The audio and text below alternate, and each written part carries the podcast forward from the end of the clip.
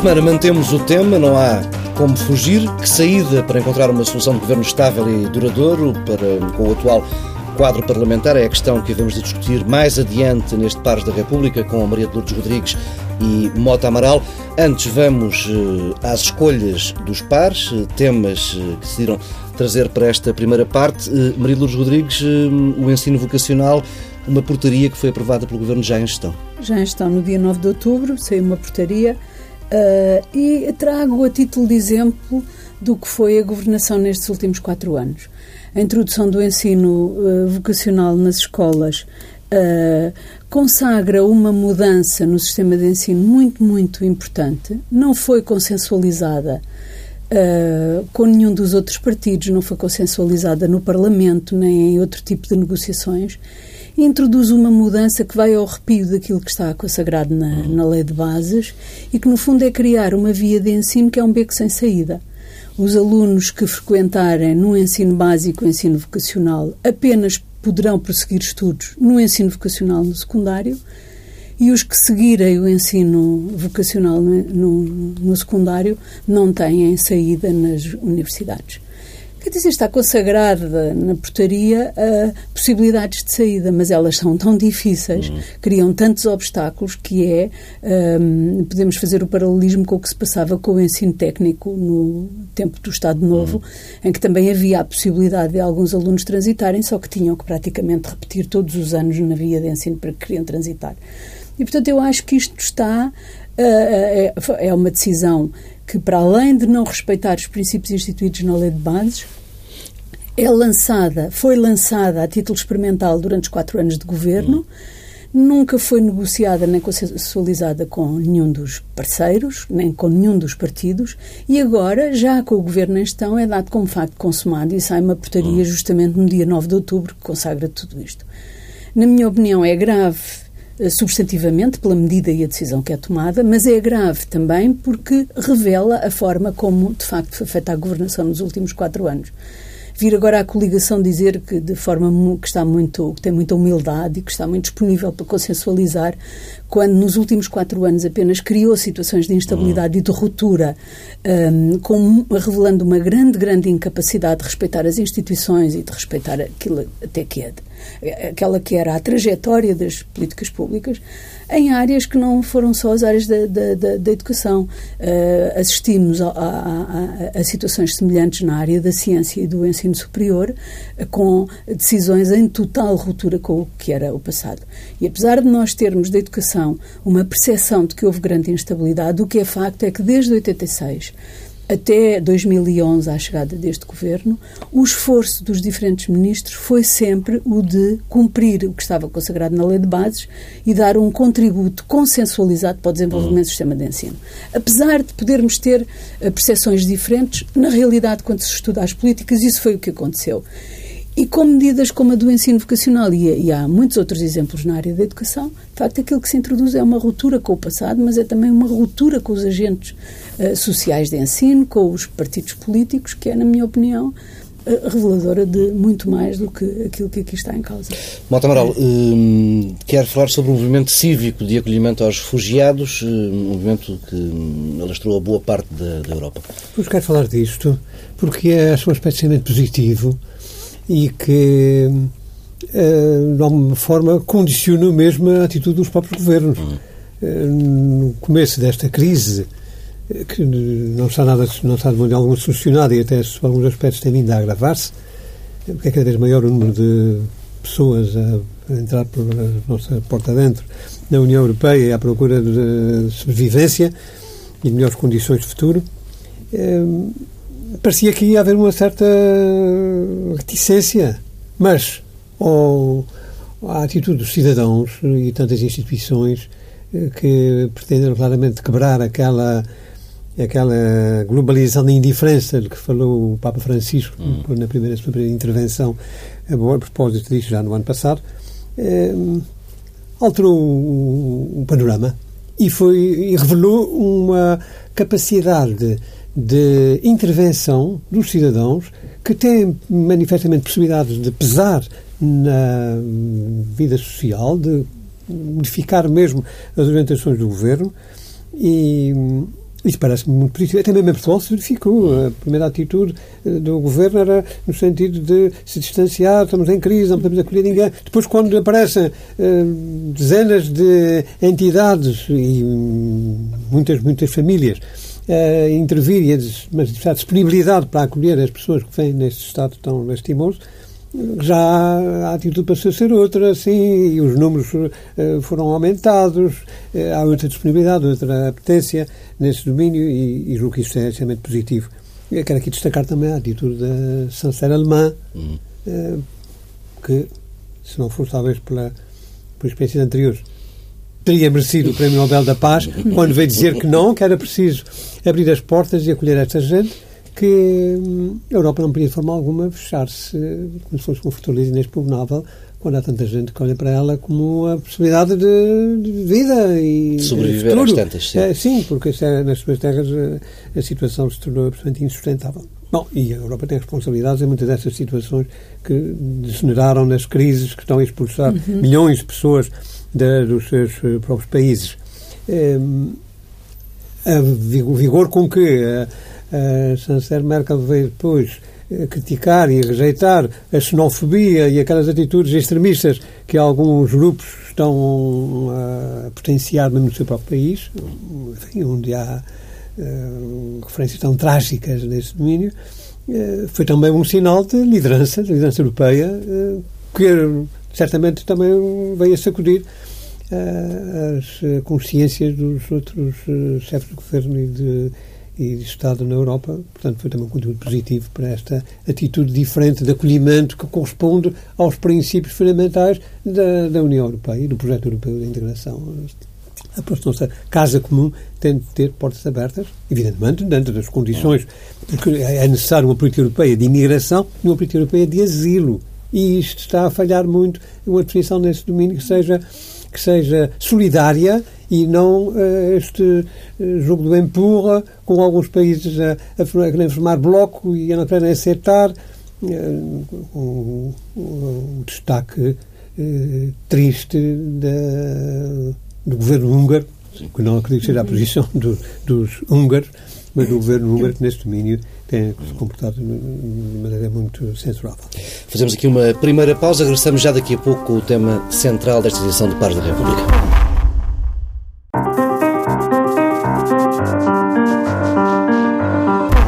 Regressamos com um tema único e óbvio, eh, que saída para encontrar uma solução de governo estável e duradouro com o atual eh, quadro parlamentar. Na semana eh, que passou desde a última edição do Paz da República, muita coisa mudou. Há uma semana foi a opinião quase unânime aqui neste palco que António Costa estaria a negociar com o Partido Comunista Português e com o Bloco de Esquerda apenas para conseguir uh, um maior peso negocial perante a coligação PSD-CDS. Hoje já poucas dúvidas haverá de que o líder do PS está a falar a sério quando diz que pretende propor ao Presidente da República uma solução de governo estável apoiada pelo PCP eh, e pelo Bloco de Esquerda. As negociações entre eh, socialistas e a coligação parecem estar no impasse, foi pelo menos essa a conclusão da reunião de ontem no, no Rato. Começo por si, Maria Luz Rodrigues, que não esteve na emissão eh, da semana passada do Pares da República, não havia espaço para todos. Hum, como tem assistido a estes dias de animação política, se, podemos, se posso usar este termo? Bom, tenho assistido com muito interesse e com muita curiosidade de facto, penso que estamos a viver uma situação inédita em Portugal, mas é uma situação muito interessante, eh, porque o que se passa é que durante os últimos 40 anos nós podemos considerar que cerca de 20% do Parlamento, 20% dos deputados, foi variando com as legislaturas, mas uma parte significativa margem, é? dos eleitores estava à margem, tinha-se acantonado e recusava a participar nas negociações parlamentares para a formação dos governos. Isso uh, significa. Eh, bom, e agora aquilo a que assistimos é que estas forças partidárias que se acantonavam, que estavam fora, que se tinham colocado fora do espaço da negociação uh, parlamentar para a Constituição dos Governos, acabaram com essa interdição que tinham colocado a si próprios e os dirigentes destas forças partidárias manifestam hoje uma disponibilidade para participar nessas negociações. E, portanto, uh, é natural, portanto, que estejamos a assistir a negociações um pouco mais demoradas, mas estamos também a assistir a uma coisa muito interessante, que são negociações mais plurais, mais abertas a outras forças partidárias. E, e é muito, era muito importante que se olhasse para aquilo que está a acontecer de uma forma positiva, porque significa que há uma mudança nas direções destas uh, forças partidárias que só pode ser considerada positiva, porque vai no sentido de uma maior participação e não de um de um refúgio uh, numa situação que não é, uh, digamos assim, que não é, no fundo, uh, penalizava sobretudo os eleitores dessas forças partidárias. A, a, a, regra democrática parlamentar é a regra da maioria. não é podemos fazer muitas, eh, muita, construir muitas metáforas e podemos fazer muitos paralelismos, mas de facto eh, as eleições e a representação eleitoral não é um campeonato de futebol ou de jogos para ver quem vai à frente e quem é o primeiro. É uma regra da maioria. Uh, que por vezes acontece surgir naturalmente os processos eleitorais essas maiorias, uh, em outros casos, como foi o que agora aconteceu, não surgiu nenhuma maioria. Não, não podemos dizer que há um ganhador. Há uma distribuição uhum. dos eleitores por uma série de forças partidárias e há uns que têm umas forças partidárias com um pouco mais de votos, mas de facto não se formou nenhuma, nenhuma maioria. Então nós devemos respeitar uh, uh, aquilo que está consagrado na Constituição, que serve o Parlamento para a formação dessas uh, maiorias. E isso exige processos de negociação, de, de, de de, no fundo, de convencimento de uns partidos em relação aos outros. Não se trata, nestes processos de negociação, de somar os programas partidários de diferentes partidos. Uhum. Trata-se de perceber quais são os pontos de convergência e encontrar um novo programa de governo que retire dos diferentes programas partidários aquilo que é execuível, Sim. aquilo que é passível de ser aceito pelas diferentes forças. Eu uh, uh, vejo de forma muito negativa todos os, uh, todas as intervenções que vão no sentido de rejeitar ou de manter acantonado o Bloco de Esquerda e o Partido uh, Comunista português. Vejo com, com de, de, forma muito negativa, porque de facto não ajudam a, a, transformar o nosso Parlamento num espaço mais plural e com uma representatividade mais, uh, um, digamos, mais retirada daquilo que é a percepção dos próprios, dos próprios eleitores. No momento em que o Bloco de Esquerda e o Partido Comunista declaram ter disponibilidade para participar numa, na formação de um governo, eu acho que o que temos que fazer é aceitar e ver até onde é que vai esta disponibilidade, abrindo mão de, de de, algumas bandeiras que faziam muita questão, eh, penso que devemos aceitar, saudar Uh, e estimular a que essa participação se possa fazer. E temos vários exemplos. Em Inglaterra, por exemplo, nas primeiras eleições uh, que estiveram na base do primeiro governo do Cameron, quem decidiu como é que se formava a maioria foi o Partido Liberal que andou a negociar com o trabalhista e depois andou a, a, negociar com o Partido Conservador e acabou por dar a maioria ao Partido Conservador.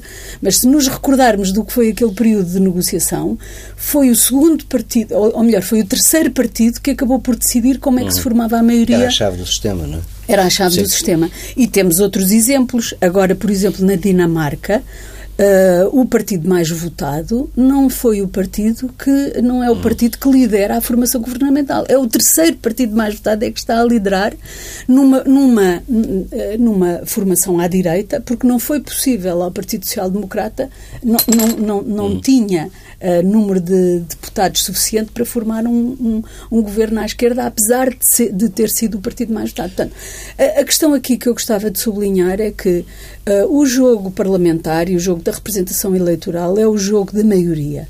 Quando não há maioria, é legítimo uh, construir essa maioria após as eleições.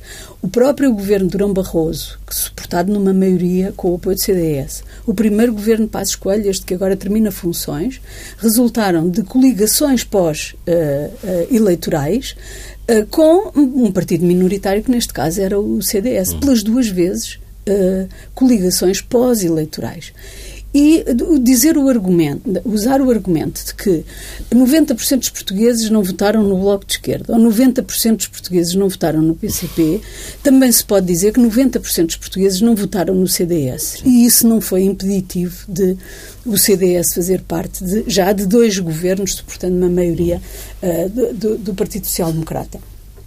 Dizer coisas como uh, o anti-europeísmo do Bloco de Esquerda ou o anti-europeísmo do, do Partido Comunista. Bom, uh, há setores no CDS, havia com muito maior expressão de eurocéticos no CDS e que acabaram justamente por abandonar uh, essa orientação, digamos assim, por perceber que é preciso fazer escolhas, na política é preciso fazer escolhas. E é um momento... Exatamente, as Exatamente, portanto, é, era preciso. Depois ainda há uma, outra dimensão nesta, nesta discussão, que é a questão do radicalismo. Apontar o Bloco de Esquerda e o uh, Partido Comunista como muito radicais e, portanto, com quem é impossível estabelecer um acordo para a, governa, para a governação em Portugal, bom, é esquecer completamente o radicalismo do CDS, uh, eh, que puxou, de facto, o Partido Social Democrata para a direita, para um radicalismo de direita, destruindo o centro, alienando até o apoio de muitos sociais-democratas e de muitos democratas cristãos, que não se reconhecem hoje uh, nesta, nesta coligação, justamente pela forma como se encostou radicalmente uh, à direita. E eu acho que é uh, este radicalismo à direita da atual coligação que impede um maior diálogo com o Partido Socialista, se quer a minha opinião, eu acho que não há centro. Esta coligação não tem um centro, não tem um ponto de encontro com o Partido Socialista tem talvez um ponto de encontro nos grandes objetivos uh, macroeconómicos, uhum. mas não tem pontos de encontro na política de ciência, na política de, de, saúde, na política de educação. Há muito mais convergência, digamos, de, de, há muito mais pontos de contacto com as propostas do Bloco ou do PCP nestas outras áreas do que há com a atual coligação. O exemplo que eu trouxe do ensino vocacional é justamente para ilustrar uh, uh, quão distante hoje a coligação está daquilo que foram as propostas do próprio Partido Social Democrata. Uh, a, a, lei de bases foi aprovada com o Partido Social Democrata, foi aprovada pelo Partido uhum. Socialista e hoje a coligação está tão longe destas possibilidades de acordo que dizer que o radicalismo que está com o Partido Comunista ou com o Bloco de Esquerda é esquecer este radicalismo de direita que é o seu contraponto, digamos assim. Como já é que a Maria está ansiosa para um governo de PS com a esquerda. Já, seria, eh, seria um governo de surpresa.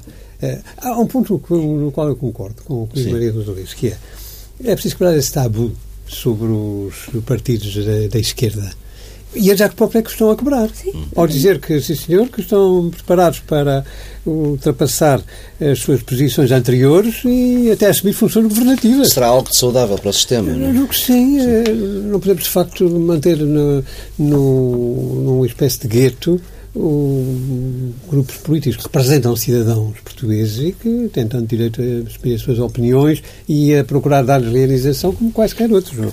Já... Ah, de resto, o, para aqueles que vêm a invocar o PREC, eh, bom, o PREC foi há 40 anos. E, o 40 anos foi quase a duração do, do Estado Novo. Uhum. Portanto, seja, é, é, estamos noutra fase. E o mundo mudou muitíssimo desde 1975 para cá. Não vale a pena estar a. Também para o Partido Comunista, que perdeu apoios externos, qualquer rumor. Em 1975 estávamos no apoio da Guerra Fria, estávamos na Guerra das Estrelas, estávamos com a União Soviética a, a ameaçar o, o, que se na altura o mundo livre. Uh, hoje o quadro é completamente diferente e, portanto, não, não se pode manter a mesma atitude. Já, Agora, já não... leva a sério hoje, uh, na comparação com a sua presença no, no Pares da República na semana passada, já leva a sério as iniciativas de, de António Costa? Vamos a ver. Eu mantenho que António Costa está a esticar a corda, uh, alargando a sua capacidade de negociação. Isto é inegável. E, sob esse ponto de vista, ele beneficiou de uma certa atitude inicial da coligação PAF que me pareceu um bocadinho arrogante. Consistiu em não dizer nada e esperar que o Partido Socialista viesse uh, a canossa uh, dar o seu apoio uhum. à dita coligação por um preço mínimo. A atitude de António Costa leva a que a coligação PAF apresente logo uma lista de 20 e tal propostas que foram retiradas do governo do partido do programa do governo do Partido Socialista, uma eleitoral do Partido Socialista, para tentar trazê-lo às boas. Portanto, eh, há manifestamente um, um, um, ganho de causa da parte de António Costa do Partido Socialista com essa sua atitude de ir ao encontro dos outros, de uhum. estão dispostos para, para um acordo desse género. Mas, atenção, eh, uma aproximação à esquerda faz com que uh, o António Costa e o PS alienem apoios ao centro. Isso está a manifestar-se até bem dentro do próprio Partido Sim. Socialista. Convém não ignorar este facto. É até não esquecer que o, podemos encontrar-nos com uma situação que é, não havendo acordo, ou mesmo havendo um acordo de, governo estável, parece que é o que se está a procurar, de quatro anos à esquerda, o Presidente da República decida manter a praxe constitucional que consiste em pedir ao primeiro partido parlamentar para apresentar, uhum. incitar o Executivo Líder como chefe do Governo e que apresente um, um Governo. E que o Governo seja empossado e vá ao Parlamento para a investidura parlamentar. Deixando em definitivo, e como tem dito Cavaco Silva, o jogo nas mãos dos partidos. Exato. Uhum. E, e, nessa altura, o, derrubar um governo eh, empossado pelo Presidente da República no Parlamento torna-se é? torna torna difícil torna-se difícil, porque há sinais de inconformismo dentro do Partido Socialista que podem depois ter um eco no comportamento respectivo do parlamentar.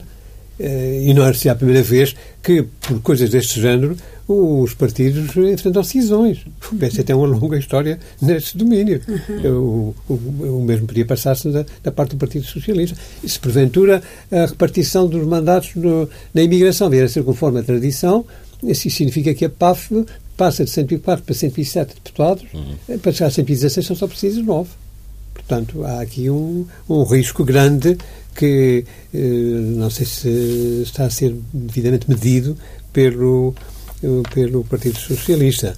Eh, também, se, se porventura, como está agora a indiciar-se, as negociações à esquerda se tornarem muito difíceis, uhum. e se António Costa está a exigir dos do Bloco de Esquerda e do PCP que subscrevam um acordo garantindo a permanência e a estabilidade do governo por quatro anos, não sei onde é que lhe veio esta, esta exigência, talvez do próprio Presidente da República, sei lá. O Presidente pode ter dito isto, não sei. Isso, ele temos falou que eh, queria um governo estável para quatro anos. Bom, de repente pode ficar até o Presidente da República preso da sua própria exigência porque a coligação, pelos vistos, não tem hipótese nenhuma de apresentar este tal acordo uhum. que, lhes, que garanta o mandato por quatro anos e aparecer o, o líder do Partido Socialista com o acordo assinado. O Presidente foi muito claro na, na, declaração ao país na, na, semana passada ao falar de um governo estável e duradouro. E duradouro, exatamente. Duradouro. Mas, portanto, se o, Sr. Costa é que tem um, um papel a dizer que, que o, há um compromisso, embora esse compromisso sabemos bem que são fáceis são como as juras de amor, duram uh, enquanto duram, é? e depois passa-se ao, ao, capítulo seguinte. De modo que há, há, uma, há uma série de incertezas. Em todo o caso, conhecendo a, a praxe e a atitude de, do Presidente da República, o que estou vendo é que ele acabará por deixar cair a sua exigência do tal acordo escrito por parte da da coligação PAF, com a qual se apresentou tão bem disposto na, na audiência que deu a, concedeu a, a Passos Coelho logo no, no, dia a seguir, dois dias depois das eleições. Portanto, estava muito feliz com a, com a vitória eleitoral da, da PAF, mas é uma vitória sem maioria absoluta, portanto, uma vitória que obriga a Sim. coligação a encontrar é. negociações, a encontrar Mas pode haver é. um entendimento. Já disse outro, no, no programa anterior que não creio que eh, António Costa tenha condições para assinar com a coligação PAF um acordo por quatro anos. Hum. Eu acho que o Partido Socialista não lhe vai dar esta, esta hipótese. Mas pode aceitar viabilizar a, a posse do governo, rejeitando as moções de censura. Ir encaminhando orçamento a orçamento, se for caso disso. Discutir orçamento a orçamento. Uh, uh, e às leis que virem a ser apresentadas. Sim. As propostas apresentadas pela PAF, a negociação, que a Sim. TSF tinha ontem na, na página que divulgou, também não são propostas para quatro anos, são. Uhum. Uh, enfim, eu eh, diria que são propostas feitas em cima do joelho, não têm nenhuma visão de futuro, nem são meramente táticas e instrumentais para responder agora a esta pressão do Bloco de Esquerda e do PC da possibilidade de uma negociação à esquerda. Mas eu acho que o Dr. Mota Amaral tem razão, eu acho que é preciso esperar para ver. E aquilo que temos em alternativa ou é um governo minoritário, seja um governo da coligação uhum. ou um governo do PS, ou é um governo uh, maioritário por coligação. Coligação pré, uma coligação que terá que sempre que ser pós-eleitoral. e ou é uma coligação da coligação com, da PAF com o Partido Socialista, ou maioritário do Partido Socialista com uh, os, os, partidos à esquerda. Eu acho que é isto que está uh, em jogo e vai sobrar muito espaço para a decisão do Presidente da República, uhum. que pode, de facto, decidir que uh, dá possibilidades de formação do governo, ou quem digita como Primeiro-Ministro, o partido mais votado, mesmo não sendo maioritário. Vamos ver o que é que eu penso que o, que o Presidente da República tem aqui um papel importante, que ele foi, que foi também ele uh, surpreendido com esta, com esta situação e vamos ver como se desenrola. Eu, as manifestações de de divergência no interior do Partido Socialista, eu atribuo-lhes uma importância relativa, ah, porque sempre há manifestações de alguns elementos da elite ou anteriores dirigentes ou, ou, ou militantes com mais protagonismo que manifestam a sua posição individual e isso muitas vezes não tem reflexo no partido. Nós também assistimos à manifestação de divergências no caso da coligação e do PSD. Terminal Ferreira Leite, Pacheco Pereira, há inúmeros, uh, António Capucho. Se quisermos uh, recordar uh, militantes com protagonismo na área da coligação e do PSD que se demarcaram da atual coligação e que têm mantido uma posição crítica no espaço público são imensos.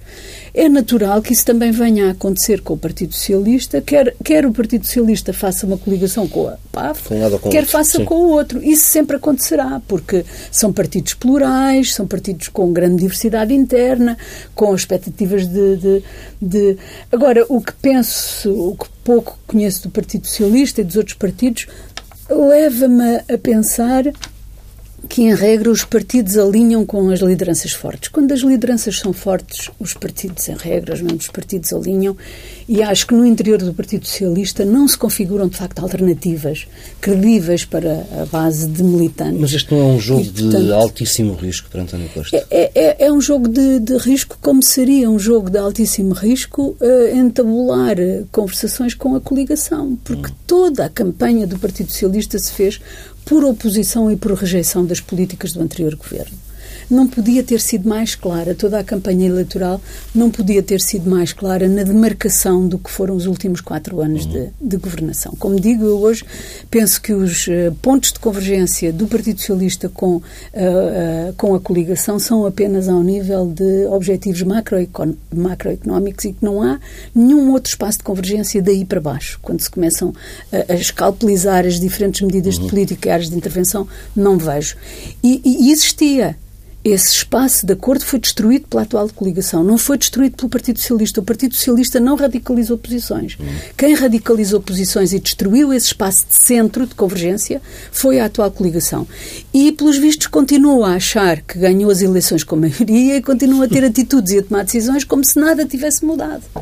Eh, como se o uh, direito ao exercício de poder e de governação fosse naturalmente uh, da, da, da, coligação e da BAF. E não é, os eleitores manifestaram-se noutro sentido. Eu acho que há riscos num lado e, e noutro. E o que eu espero é que o António Costa tenha a ponderação para ir gerindo uh, estas negociações com o sentido de grande responsabilidade que eu acho que ele tem, que isso não lhe falta, e uh, protegendo o que há a proteger do essencial uh, do pensamento e da orientação do Partido, do partido Socialista. Não, não, eu acho que tinham um levantamento dentro do Partido Socialista se fosse sem mais aceitar as 23 medidas que a, que a PAF propõe, que são cheias de mas.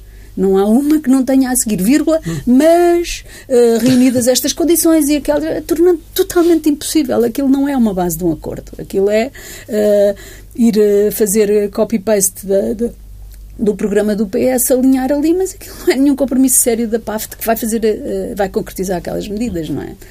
Em, em, em, em todo o caso, o, o que é inegável é que a política austeritária foi uh, rejeitada pela maioria dos portugueses. Uhum. E, portanto, um, a coligação PAF, ao formar agora governo, se vier a formar esse encargo, tem de ter isso em conta e tem de corrigir a sua a linha do rumo. Dentro dos, dos, compromissos internacionais. É, dizer, os, os constrangimentos externos mantêm-se, as, as baias são muito estreitas. Sim, é? as baias são muito estreitas, isso é verdade. Mas, eh, no entanto, é possível um exercício de criatividade política para dar resposta à necessidade de modificar uh, orientações. O, o tal uh, programa para as negociações apresentado pelo uhum. PAF ao, ao Partido Socialista, documento facilitador, é um nome engraçado, uh, incluindo entre outras coisas, por exemplo, a aceleração da, da a devolução, da, devolução dos salários. Né? Portanto, com imensas condições sim, com, que não serão cumpridas.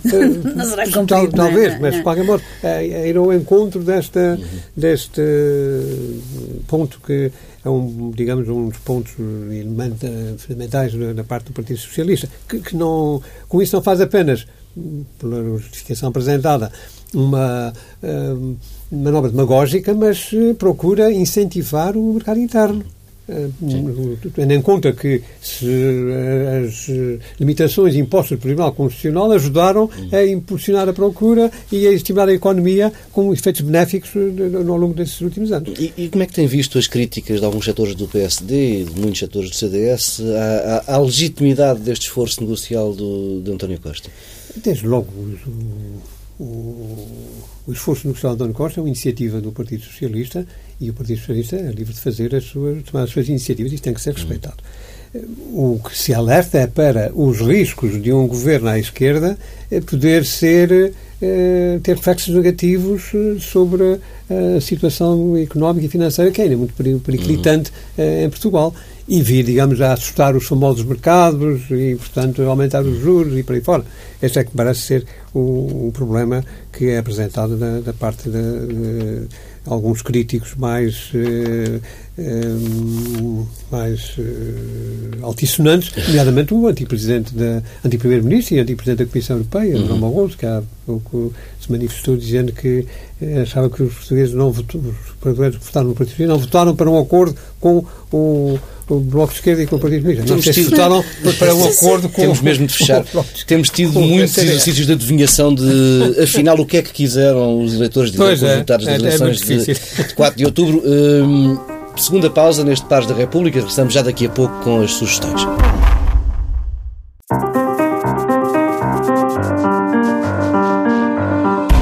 Regressamos com sugestões para combater a ansiedade e a incerteza destes dias. Maria Lourdes Rodrigues, Hamlet, na cornucópia. É verdade. Hum, é uma peça cuja é uma peça de Shakespeare, como todos sabemos. A tradução foi feita por Sofia de Melbrenner, já há muitos anos.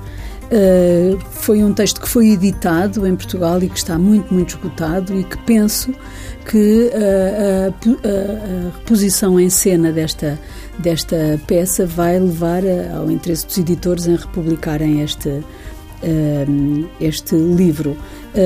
e, portanto, está no Teatro da Cornucópia até ao final desta semana. Já não há muito tempo para uh, ir ver. É uma peça longa, são mais de quatro horas, mas toda a crítica é unânime em considerar que é uma uhum. representação uh, excepcional. O texto está excepcionalmente bem traduzido e que vale muito a pena. Fica essa sugestão. Uh, Mota Amaral, Pintura na Rua, uma iniciativa do Museu Nacional de Arte Antiga. Uma iniciativa muito interessante e que de facto ajuda a quebrar o stress a tudo quem passa pelos quadros que ainda lá estão, porque acabei de saber que foram roubados. roubados. Logo no início, sim. O que é o sinal de que uh, a, a paixão ideia, pela pintura. Ah, a paixão pela pintura, a paixão pela, pela arte. A pintura está na rua. Lembra-me o, o, dito de Sofia, que já há pouco aqui foi citada, é, quando da grande manifestação do 1 de maio em 1974, a poesia está na rua. Uhum. É? Pois bem, agora a pintura está na rua.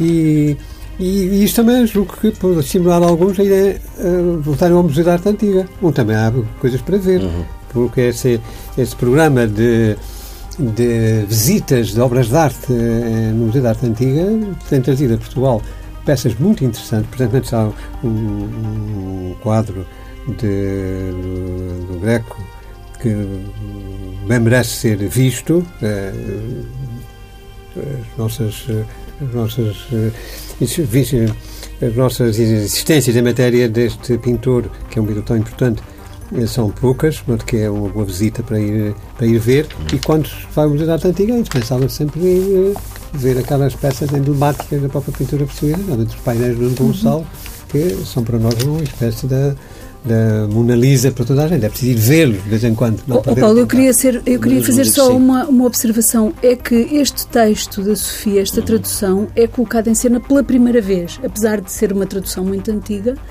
é, colocada, é pela primeira vez que é representado este texto tal É uma boa iniciativa do... Mas não. Bem, são, do teatro da São certamente duas sugestões que nos permitem, eh, se não esquecer, pelo menos distrairmos um pouco daquilo que nos tem ocupado eh, a atenção nos últimos dias. Não me despeço até para a próxima semana, porque por esta hora, na próxima semana, teremos aqui a prioridade à Liga dos Campeões, até daqui a 15 dias.